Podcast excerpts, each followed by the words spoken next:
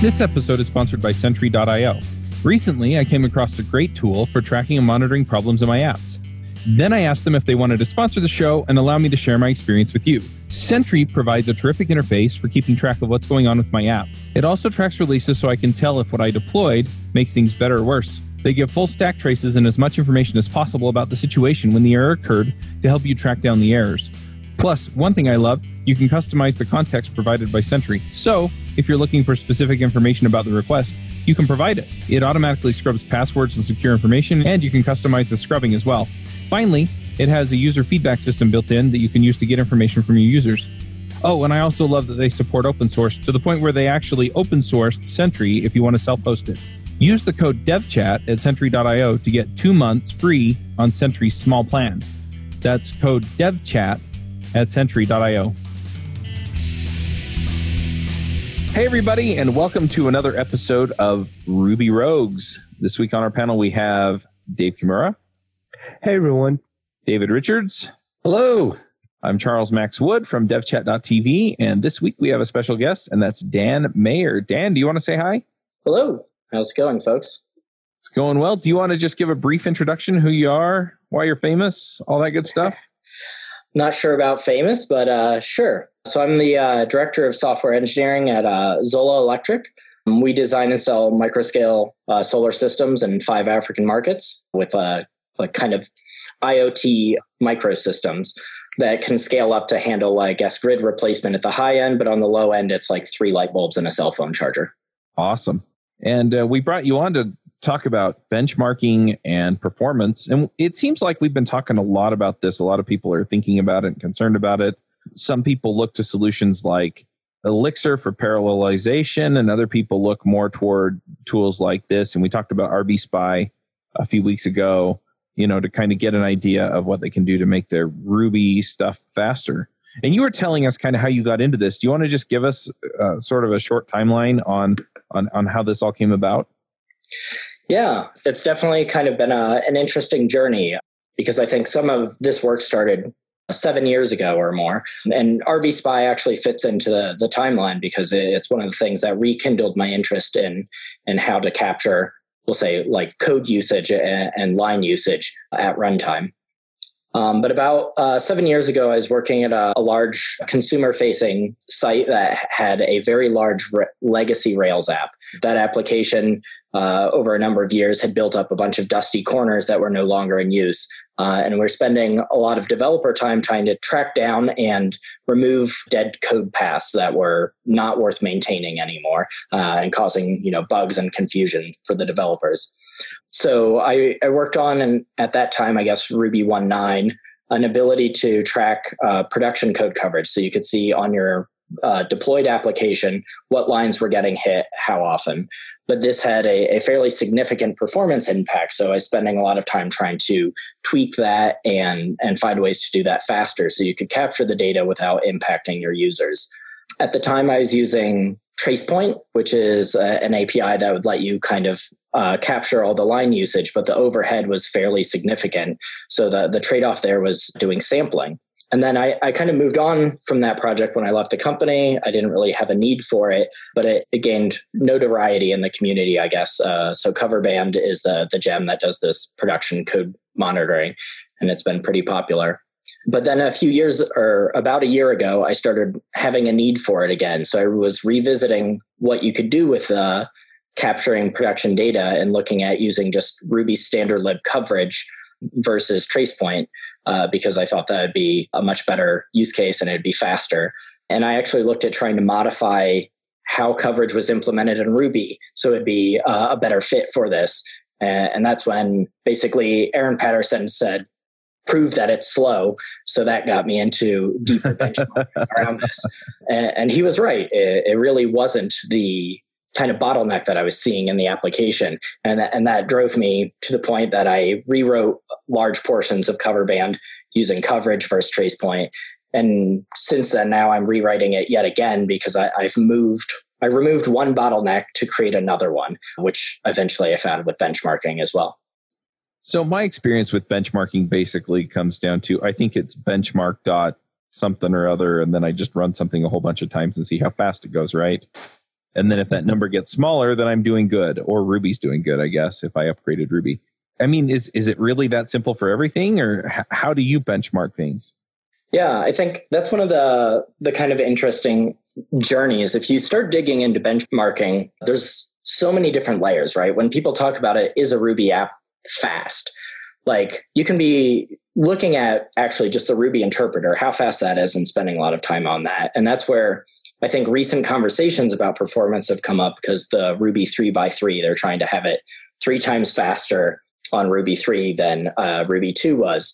So a lot of efforts kind of gone into making Ruby faster. But when you're building an app, you actually care more about your your app's performance, right? So now are you benchmarking end user performance? Or are we talking about time to draw on the screen? For an application, that's probably what you care about the most.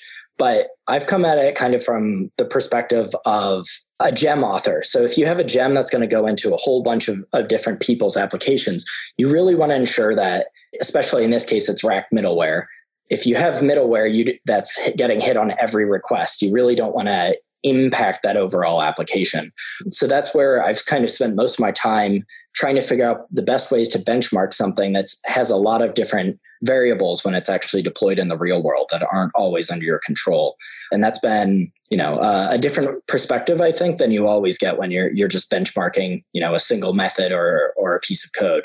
So how do you go about benchmarking then something front to back? Do you plug in new relic or scout app or something like that or is there a better way yeah, I kind of look at benchmarking at the uh, different layers. So if you're looking at whole app and you control the app, New Relic, Scout, and all of those are great, and you can basically see the the overall impact on like across a broad range which is really helpful. But if you want to know like specific changes gets a little bit trickier. You could do individual deploys and just compare over time.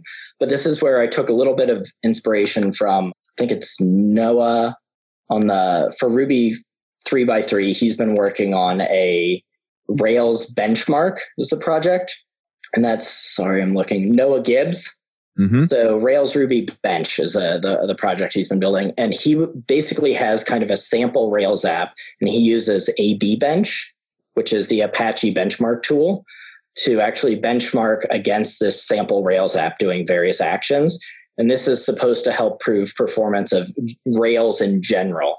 Um, and my theory on like uh, benchmarking gems was that you could basically set up a, a, known Rails app, and then you could change your gems or middleware or versions of a gems and run the same benchmark to actually capture how it's impacting the Rails app. Uh, so that was kind of the application level benchmarking. Um, yeah, we we did an episode with Noah about that. He's using Discourse, which is the forum software. Yeah, yeah. And it's interesting because I guess they had their own benchmark, but he decided it wasn't doing quite well well enough for what his purposes were. So he's extended their benchmark in, within this project right? Yep. So i was looking at that and originally my plan was actually trying to just insert my gem into that project so i could run it with and without my gem and then with different versions of my gem. But i ran into a few issues and I, have talked with uh, him about how to maybe resolve that but we haven't quite gotten there. But I, I learned enough from what he was doing to to basically build a more simple version of that with a, a kind of a basic Rails app that I could do the Apache bench marking against. So, with the coverage gem or Coverband gem, how does it provide any kind of security so you're not kind of leaking out this information to end users? Gotcha. Yeah. So if you put this in uh, your middleware stack, uh, you essentially can control uh, a couple things. And this is back to the the performance where where there's impact. There's a, a, cost of actually capturing and measuring like the performance at runtime. And then there's a cost of storing for reporting that coverage. And that's where you might get worried about um, somebody stealing this information and knowing more about your source code than you'd like. So in this case i haven't ever set up like a cloud service or anything to make Coverband run externally. It's expected to run on your full infrastructure. So you're either just writing the code usage to a local file or to Redis, uh, which would presumably be a Redis that you've secured uh, within your infrastructure. Okay. And then you can build whatever kind of views you want to trace back that information. So Coverband actually uses uh, SimpleCov, uh, which is the same tool most people use for code coverage. Uh, mm-hmm. Which, if you know the SimpleCov like HTML report you get, so Coverband actually just ends up storing everything in a same format that you can use SimpleCov. So it, it uses the SimpleCov HTML reporter to give a visualization. And that's just generated locally, or there's an adapter to stick it in S3 to view the data. So what is it? it it's not running tests then. So is it just running benchmarks against what every method you have in your app or how does that work? Gotcha. Yeah. So the the benchmarking is basically for me and some other of the the Coverband authors to try to make sure it stays fast on the app. What it's what Coverband does is basically it's recording opposed to your test coverage, it's production code usage coverage. So if your users are doing a bunch of different paths and using old APIs and things like that, and you want to find that, say, version one of this API is no longer in use and you could delete all the code, Coverband will find all the methods related to that API endpoint and say, like, these old models are never touched or these fields on the models aren't touched. So you could go delete all of those. Whereas tools like New Relic will show you a path and just say this endpoint's not used, but it won't necessarily help you find all the helpers and view files and models that are attached to that endpoint. I love that feeling when I can remove old code, when I feel safe and I can finally get rid of a piece of junk that I wrote.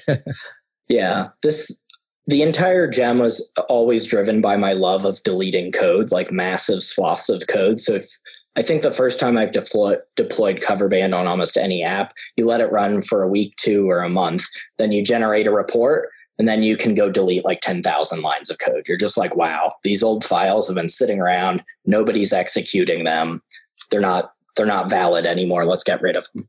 yeah, I've got a system that this is off topic for benchmarking, I guess, but yeah. it's interesting what the the gem does.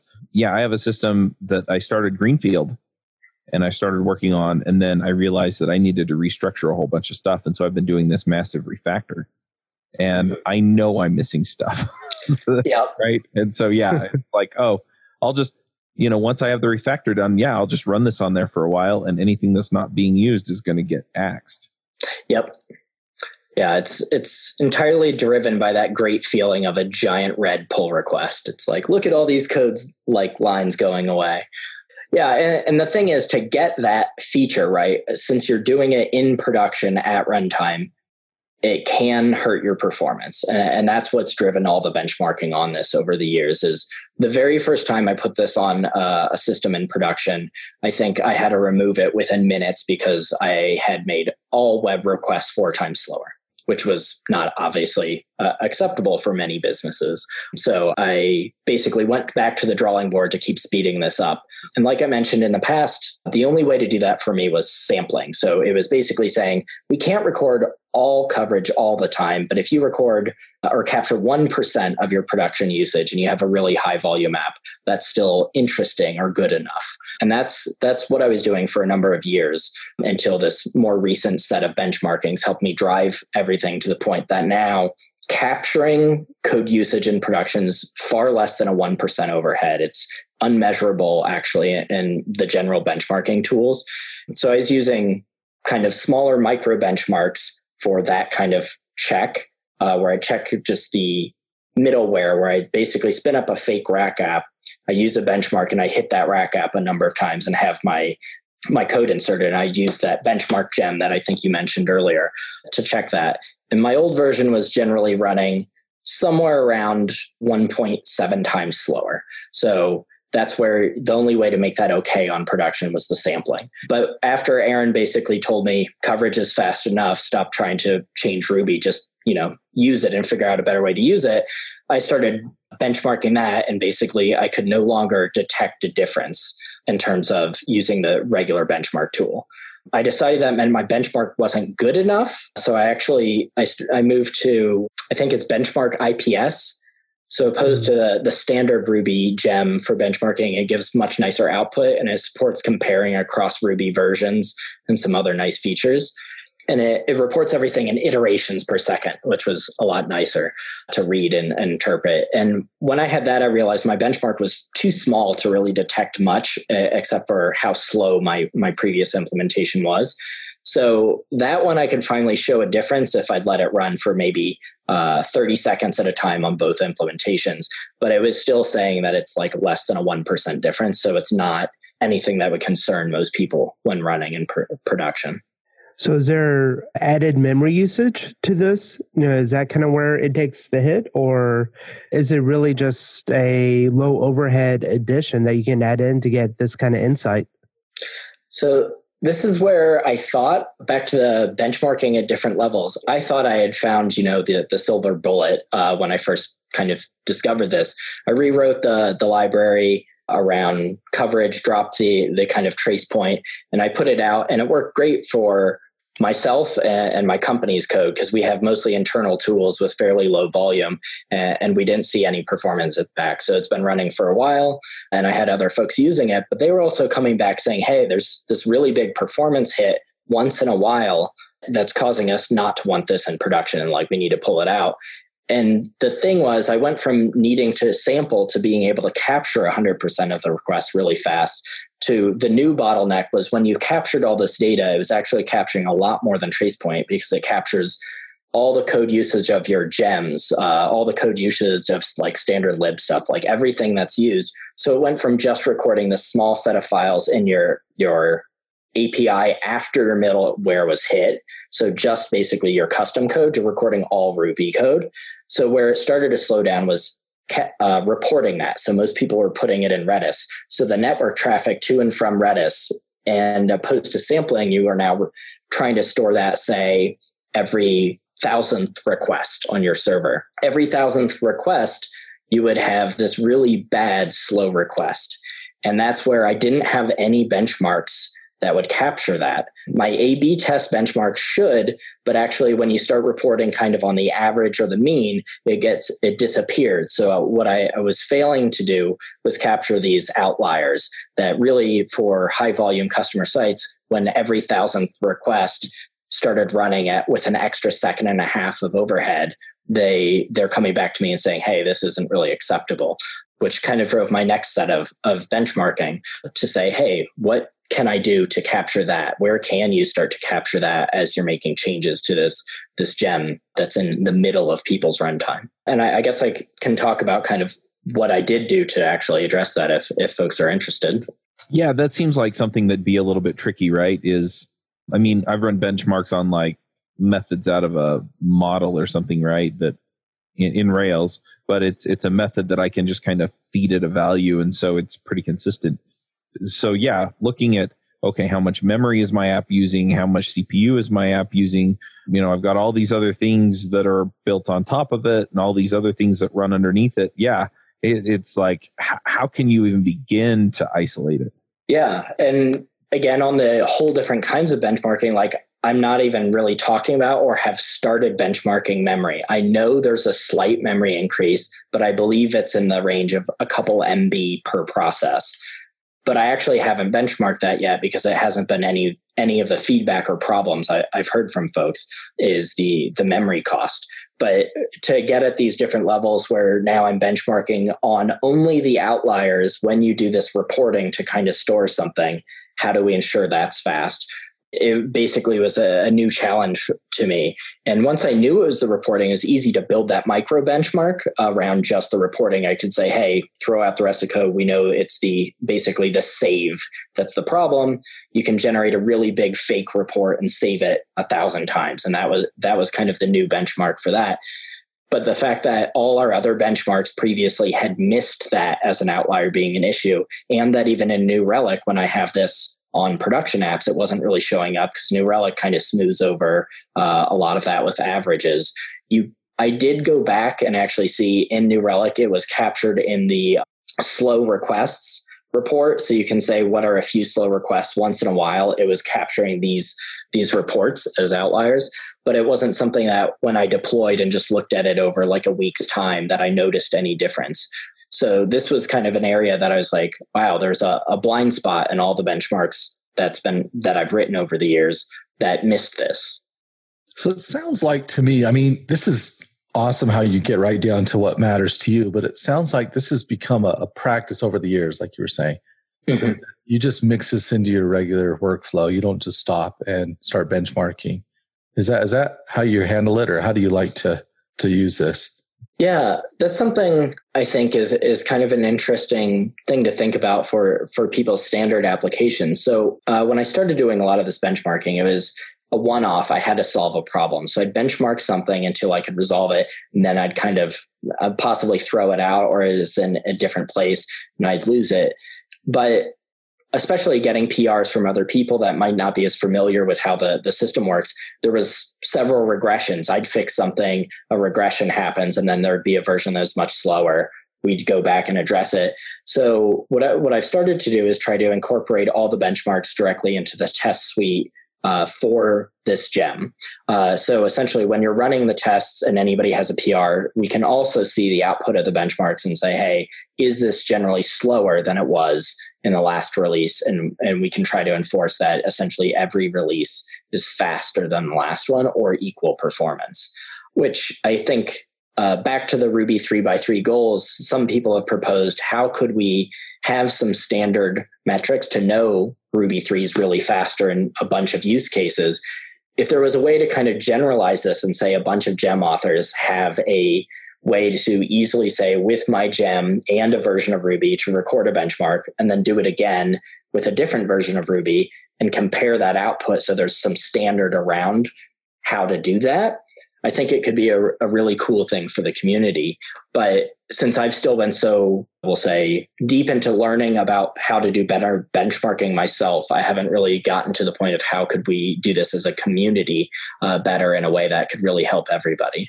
One thing that comes to mind is that maybe in a, specific company, you know, building that culture of appreciating, you know, well well crafted software that actually does well. It might be to just start measuring what customer output is. You know, hey, it's faster. I know that in one of the Obama um, um, uh, campaigns, they measured the benchmark speed of the site for the donations and could measure a difference in donations.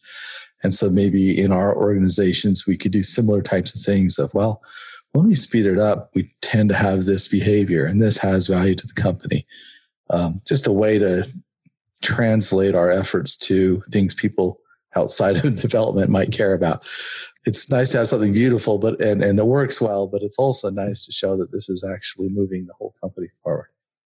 Yeah, I think if you get back to like your application and how most people what they really care about is their application or their company's application, like that's a really great way to think about it. And then what you could start saying is like these are the few customer facing like key paths and we've added some benchmark tests on them. And even in CI, we just ensure that all the changes that don't break the or slow down the key path. So that might be your purchase flow um, for for an application. Um, like that could be really powerful for a team because it's you do a code review this looks great all the test pass you deploy it how often are people really noticing that you just slowed your purchase flow down by 20% if you don't enforce that with some some benchmarks incorporated into your your CI machine. Yeah, I, I love that. Putting it into CI, I, I find that my little brain can't keep up with all the things I'd like to do. And so automating as much as I can just takes that pressure right off of me and I can do one thing at a time. Yeah, automation. Yeah. And the other thing is is recording all of the things in your head that you want to do. in a lot of cases, I mean, we're talking about this right now. You can record it to uh, you know, to your backlog or whatever, or you can record some of it in these tests and benchmarks and stuff like that.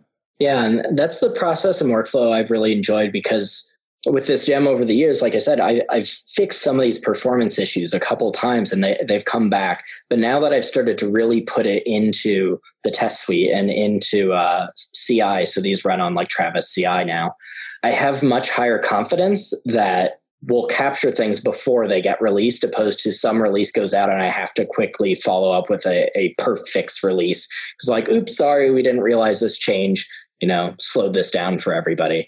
And having that kind of methodology around benchmarking and building processes around it is, is i think where it can be really powerful for teams. Hey folks have you tried out rubymine rubymine is an ide dedicated to ruby and rails development.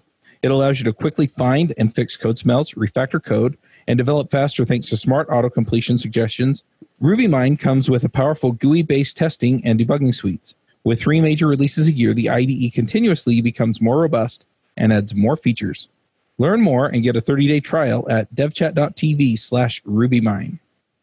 Yeah, and I think it's also good to really see where your application is getting used the most. So we talked about the one spectrum of being able to uh, delete a lot of unused code, but then also to see where you have the most code usage. Usually, you know, you develop an application and you think that I think that this is how my users are going to use this application. But long and behold, they're using it in a completely different way than you anticipated in many scenarios. And so you're getting a lot of usage in one area that you just didn't think that you would. And that can un- uncover areas where you can speed up those performance if those areas are slow. Because I work on some applications that have thousands of calculations that are running through on each request, and it can get slow. But we're finding that in some areas where we did not think people would be spending a lot of time on, that's actually where they are going to be spending most of their time just because that's how they're using the software. So it can really uncover some unknowns that you really didn't realize before of the user usage. Yeah. And that's actually a great story back on regressions on benchmarking or performance. So the original Coverband only had hit or not hit. So it was really just was this line ever hit in production or was it not? Somebody came along and kept basically pushing your use case saying, I want to know how much something has hit the frequency. So mm-hmm we knew we had that data, but we weren't really capturing it or saving it, which was mostly again related to performance. We were trying to really keep that down. So we added that in and thought it was, was fast enough. But the very first release of that feature actually slowed a ton of people down and we got a bunch of bug reports about hurting their performance. And again, we didn't at that time, that was a few years ago. So we didn't have any benchmarks in place as part of the process. And if we had, if that was part of our test suite where we were benchmarking these uh, and reviewing the performance changes as part of PRs, we probably could have caught that before the release went out but I, I think it, it, was a really great feature, and we, we've always tried to keep it around since then. But it is one of those oh feature versus performance trade off or should we make this an optional feature? So you could say i really that's for me i don't care about that. I just want as fast as you can or that is really good data let's capture it and collect it but i understand there's this level of uh, performance cost to doing so. Um, and with benchmarking you could actually tell people what that cost is. That's cool. One thing that i find kind of interesting if you looked at you know the rails guides for rails they have all these lists uh, with really good documentation on how to do various things. I believe the Rails performance performance testing on the guides has gone blank essentially. So there is a bunch of docs on how to do good Rails performance testing back in Rails 3, but in Rails 5 the guides no longer have any information. And that's something where there's so much talk about performance lately and benchmarking, but I feel like the there's some of it's also been lost where like there's a little less interest on how to do this within a, a specific Rails application. Yeah, it's it's interesting how the trends of our community really change. You know, sometimes we'll really get into testing or into benchmarking, or we'll get into software craftsmanship, or we get into just um, building better teams. You know, and we we tend to try to figure it out the zeitgeist of our community seems to focus on one or two things and then goes on to the next and the next. But it seems like our teams, our companies, they need to be able to slowly grab all of this and keep it. You know, it's it's good, it works, it adds value, you know, it's provable. So even if the community kind of loses interest or they're just worried about making Ruby better or just worried about other meta systems better. Well yeah but my project matters too. So learning to learning to be a, a, leader in the small i guess learning to to handle things here and gently keep the ball rolling where where i work. Yeah and and i think kind of you mentioned the fads of things that come in and out. This is i think it shows this it was really popular for a while. It kind of dis- disappeared from the community a little bit and it's definitely coming back it's it's a, a part of the conversation a lot is this performance uh, within the ruby world my theory on why this like had guides and stuff in Rails 3 and why there is no longer how to do performance testing on Rails on Rails 5 and whatnot is that the the tools have gotten so much better that people aren't doing as much themselves, like New Relic, Scout, uh, and whatnot, have really offloaded a lot of that for people. But I think some of the um, the stories that we've kind of talked about today uh, show where it doesn't do everything right, where there there's still there's still a missing piece where if you want to put this into your CI flow and try to capture things before they're going live, that's maybe a gap in the community's tool set. Yeah. Well, and that's it's valuable too to see. I, have noticed that, like, you know, it's great if a vendor product can come in and, and handle things that took me a lot of time. But one thing I've noticed when I work with other languages outside of Ruby is just how incredibly rich our our pragmatism is. We really have deep roots in in getting things to work. You know, and I'll go to another language and they're they're enamored sometimes with the features of their language or one little aspect, but the whole package. This is how we benchmark. This is how we test. This is how we treat each other. This is how we deliver early and often. Know, all the all the tools and the and the toolkit seem to be working fairly well in our community where I always miss Ruby every time I step away. I have to do a project some other way. And I, and I wish I had some of the Ruby community that would be with me sometimes. Yeah, I forget how long I've been doing Ruby now, but I keep trying because, you know, it sounds cool to do something in Elixir with its kind of support for high concurrency and whatnot. And, and at my company, we actually do use Elixir some but I just can't get as into it. I really enjoy the the Ruby community, the tools, the way folks tend to work, and I find it drags me back whenever I try to like branch out and use another language. I never can go as deep as I have within uh, the Ruby world. I always know which which language is closest to my heart when the pressure is high and I've got to reach for something fast, and it keeps being Ruby. Like, okay, so that's where my heart is. yeah, it's uh it's definitely the the tool I'll reach for first or most often. It, it, it is good to know, I guess, where it does fall a little short, and maybe that is why the community talks about the the performance stuff so often. Is that it's an easy thing other folks often point to. They're like Ruby's so slow, and most of the time, I feel like there's very good ways in Ruby to handle that, but it is one of those we'd like to just have a better answer as a community maybe for people coming in and saying ruby's slow and be like well that's not really as true as it used to be. I guess in, in terms of benchmarking in your own projects and, and whatnot is it something people have thought of more as a continual thing or is it generally kind of just a one-off? You reach for it because there's a problem. You see an issue in an app or you see an issue in new relic and the benchmarks are just to resolve a bug and move on. I'll admit I, that it's generally to resolve an issue here or there. I was phrasing my admission the same way, I'll admit. yeah, it usually is I'm, I'm, happy doing the wrong thing until I realize it's not working. And then, oh, yeah, I've got a benchmark. Oh, yeah, yeah. I, I need to come back to this old thing that I didn't think about. One thing that I will say, though, is that when I go in and do the benchmarks, I have actually added in my test suite a tripwire that validates that the benchmark is under a certain point. But you have to have continuous integration and things like that set up because generally it's not worth doing as part of your test suite that you run every time on your on your development machine anyway. And so I, I have done that before too and, and set up benchmarks in a test suite so that it gets tested routinely. Nice. Yeah, if I did that, my test would never pass. that is definitely a problem, Use right? Indexes yeah. Well, and if you run your tests on different machines or uh, the cloud systems, because the performance can vary a lot from run to run on something like Travis CI, that's something I've been thinking more about is like, how can you do that reliably uh, in a way that it's like you still get the value of it being really in your tests, but you don't have a bunch of false failures. basically right now i output the data but it's a, just a human has to kind of compare it like is this slower faster? And i haven't actually started failing ci on the, the test but i'd actually love to get to that point. Uh, but that's because they were they were causing these false failures which was confusing uh, to folks. And for my applications usually i kind of know what the heavy hitting parts are and usually they're slow not because of Ruby, but because of a poor architecture decision, one way or another that we made.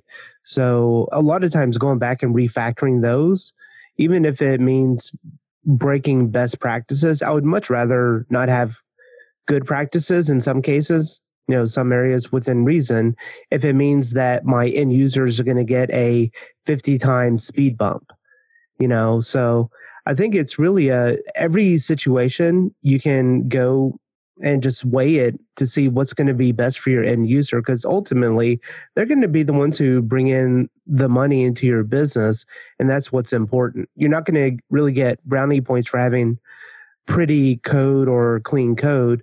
If your code's getting used then you know you want it to be fast or responsive yeah i, I just want to add on to that. So when i add things into my uh, test suites and things like that it's it's usually because there was some major you know performance hiccup right? And so yeah it's it's where it interrupts the, the user flow. Mm-hmm. that that almost always what it boils down to. If it's fast enough i'm not going to benchmark it because i don't care. Yeah exactly. Uh, and that's where it, the benchmarking for a given project so different right like for an application the way you benchmark it is probably only when it's been a problem for your users. And then benchmarking like a, a gem or a library, um, it's really how it could impact other people's apps. And then for the Ruby three by three, trying to prove that Ruby's three times faster is so interesting to me because it's like, what's that even mean for what for what Ruby applications? And, and that's where uh, I think Noah's done some great work on trying to actually say, like, here's a good example project that can really, you know, show real world performance improvements. I guess one last thing I, I kind of wanted to mention because I, I, I just listened to the rbspy podcast or version of this podcast uh, that came out, and Julia's work on that actually is partly what got me back into working on Coverband because her tool, like I read some great posts about it, seemed really interesting, and I was thinking I could build a different version of Coverband that would use rbspy. So you could basically go turn it on, use rbspy to collect the data and report it outside of uh, web requests and Rails. So it, would go through like an rbspy kind of like adapter or background um, run. Um, in the end, I actually ended up deciding to just use the the covered stuff. It worked well enough, but seeing that this external Rust process could actually get down to line number usage of a Ruby process from the, the outside view was super interesting to me and made me start thinking of all these different ways you can get at this runtime coverage. And, and, uh, that's what made me explore some different options beyond TracePoint, which at that point was really a pretty big performance hit. Yeah, that was a terrific episode. And it was really interesting just to dive into what rbspy is capable of and what information it gives you. So yeah, I'd still love to tr- play around with it. It just seems like a really cool thing to try to contribute to or add some code to. But I'd have to pick up a little bit of Rust, I guess, if I want to get into it. Mm-hmm. So, is there anything that you're working on these days that uh, we should keep an eye out for in this space? So right now the the biggest thing is since we've the little group there's about four or five people that have been pretty active on Coverband recently discovered that the storage and saving is now our performance bottleneck versus capturing usage data. We, have basically added a bunch of benchmarks. We proved it, and um, just a few days ago, we got our, our benchmarks to be 60 times faster on saving by rewriting our Redis adapter, which basically our Redis adapter had the n plus one kind of issue. So every time you added a file, it added another round trip back and forth to Redis. So we've gotten rid of that, and we're we're working right now on getting Coverband three out, which uses this new new way of saving and storing information. So the biggest thing I'm working on is trying to release a simplified version of Coverband that's almost 60 times faster on those outliers. So hopefully in the next couple weeks that'll make it live after we kind of resolve a few of the bugs. Very cool. All right, let's go ahead and do some picks. Oh, before we do that, Dan, how do people find you online? I'm on GitHub and Twitter as Dan Mayer, so uh, pretty easy to find. Uh, and then my blog is mayerdan.com, uh, and that's where I, I write about coding and running teams and working distributed and that sort of thing. And Mayer is M A Y E R. That is correct. Thanks. For the listener yeah, I, I don't want them going and looking for mayor spelled like the political office, whatever. Yeah. so awesome. Maybe we'll call you Mayor Dan anyway. Yeah. All right, David, do you want to start us off with picks? Do you run your own freelance business? Or maybe you're thinking about picking up some business on the side? Well, then you need FreshBooks. FreshBooks is the quickest and easiest way to get invoices out to your clients. It's easy to use, it works anywhere, available from any device uh, on the desktop, iPhone, iPad, Android, and all of your data is backed up and secure. And it makes it really easy to get organized and get paid. You'll be tracking time, logging expenses, and invoicing your clients in no time. You can also save time billing, freeing up several days per month to focus on the work that you love, and you get paid faster. FreshBooks customers are paid on average five days faster because there's a link on the invoice that says pay me now. And it's a great way to grow your business. Plus, FreshBooks is offering a 30 day trial. That's right, 30 day trial if you try them out. So go to gofreshbooks.com slash devchat and enter devchat in the how did you hear about us section. Once again, for a 30 day trial, go to gofreshbooks.com slash devchat and enter devchat in the how did you hear about us section. Yes, this has been great. What I love about this conversation today is it's all about the habits we build. So last time we talked about creative quest and building creative habits. And lately I've been listening to another book. I'm just going through audiobooks fast these days. This one's called Atomic Habits. It's by James Clear. And it's just about building small, simple, pragmatic tools into our lives. And, and what I love about pragmatism is that it's small, it's deliverable, it, it builds me as well as builds my software and my, my projects and my companies. So, Atomic Habits by James Clear is my pick today. Isn't that a newish book? Yeah, it just came out. In fact, I, the audiobook just came out today. So I saw it. I thought, oh, that's exactly what I've been thinking about. And so I grabbed it and I'm about a third of the way done with it already today. It's very, very well done book. Nice. David, or Dave, sorry. We have too many Daves. Uh, Dave. I'm just saying I was here first. So sorry, David. So my first pick is a program for the Mac called EasyRes, and it allows you to quickly change your screen resolution on your computer. So if you do a lot of screencast recording like I do weekly, uh, then changing my screen resolution, it's always a pain having to launch my system control panel and all that junk. But this allows me to have a little menu icon at the top that I'm able to just quickly drop down and change my screen resolution on the given monitor that I want. So it's a free app and it's super useful and it saves me a few clicks. And my second pick is a stupid obsession that I've had. So I used to eat chicken nuggets late at night at midnight. Horrible for you, but I've given that up in favor of Skinny Pop. So just uh, sea salted Skinny Pop popcorn. It's pretty good and it's only like 130 calories per three cups. So it's actually pretty, pretty decent, I guess. So I've been obsessed with popcorn lately. nice.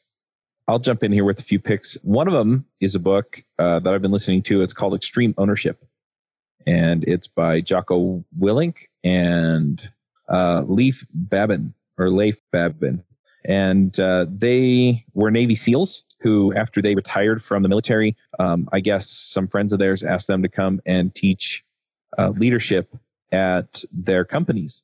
And it turned out that uh, they got more and more in demand. And so they wrote um, their leadership principles into this book. And I've really enjoyed it. Interestingly enough, one of the things that I picked up from it, and I had a team meeting this morning with my editor and my production assistant and yeah, I've, I've kind of slacked off on my own level of ownership on things and uh, I've let them slide a little bit. And so I just kind of got in and said, Hey folks, you know, this is where we're going. I'm sorry I haven't been a terrific leader. And what's funny is, is that, you know, I thought, oh, you know, these, these guys are going to be like, you know, he's, he's busted my chops on this stuff.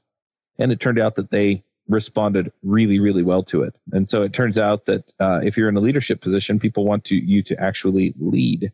And the other thing is, is it also pushed me just to realize that in some ways I had hired these folks so that I could pass the buck on things that I didn't want to do. And I realized that I have to take ownership of all of it, even the stuff that I have delegated. And so, uh, really, really interesting book, uh, an interesting approach to it. Jocko Willink also has a podcast I haven't listened to it, but I hear it's terrific. Um, and I think it's just the Jocko podcast or the Jocko show. I'll put a link to it in the show notes because I'm I'm planning to subscribe to it. But anyway, super excited about the ideas in here and made me realize that if I want things to go a certain way, then I've got to take responsibility for them and own them. So, and responsibility equals ownership to a large, very, very large degree. So, anyway, uh, really enjoying that. And then I've also gone back on the ketogenic diet, and it's funny because I've I've done it hardcore for about a week now. I did it before. I'm diabetic, and it, it helped all my numbers. But I I was just like, you know, I just got to do this, and I have be, been feeling so good lately. So if you're interested in the ketogenic diet, go check out ketogenicforums.com and 2ketodudes.com.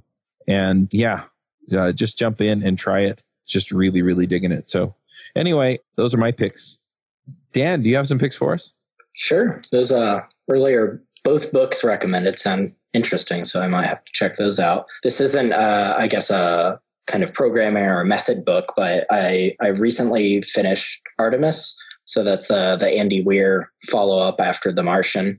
Uh, obviously, not like a sequel or anything, but uh, it's a good sci-fi read if you enjoy some silly sci-fi once in a while.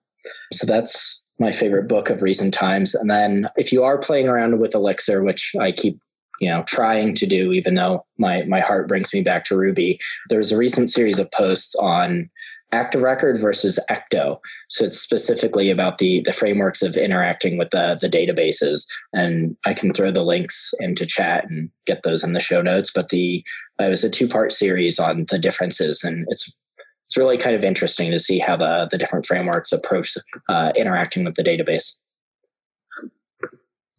Cool. Yeah, we have an Elixir show. In fact, I'm recording it in about 15 minutes. Um, and so nice. people can check that out. And uh, yeah, I read Artemis and I enjoyed it. I felt like it was, it, it had a few too many sci fi tropes in it. I mean, it was really well written. Uh, the characters were likable. Um, I think the main difference between the two, honestly, is that um, uh, what's the name of the guy in The Martian? Um, anyway, the main character in The Martian is much more interesting than the main characters in Artemis. And I think that's what really made the difference in those books. Yeah, I still preferred The Martian. I, I thought that was better, but it was still a fun a fun read. But uh, definitely, it's enough that I'll probably still pick up whatever else he puts out next. yeah, I, I I don't want to sound like I'm dogging the book. I did really enjoy it. Nice. I just enjoyed The Martian more, and I can tell you why. So yeah. anyway, well, thanks for coming, Dan. Yeah, thanks for sharing your expertise. I'm definitely going to be putting Coverband in my apps. So I, I like the uh, the approach there as well. Awesome. Well, thanks for having me. It was uh, fun to hear everybody's thoughts on some of the the performance changes or at least conversations going on in the community. Yep, and we we've done other performance episodes recently. So if you're interested in any of those, uh, go check them out. Uh, the three by three stuff is interesting, and Matz has actually talked about three by three in a few places, including at Ruby Dev Summit last year. So um, if you're interested in any of that stuff, uh, definitely go check out that stuff, and we'll put a few more links in the show notes. Talk to you later, guys. Yep. Bye. Thanks. Bandwidth for this segment is provided by CacheFly, the world's fastest CDN. Deliver your content fast with CacheFly. Visit C A C H E F L Y dot com to learn more.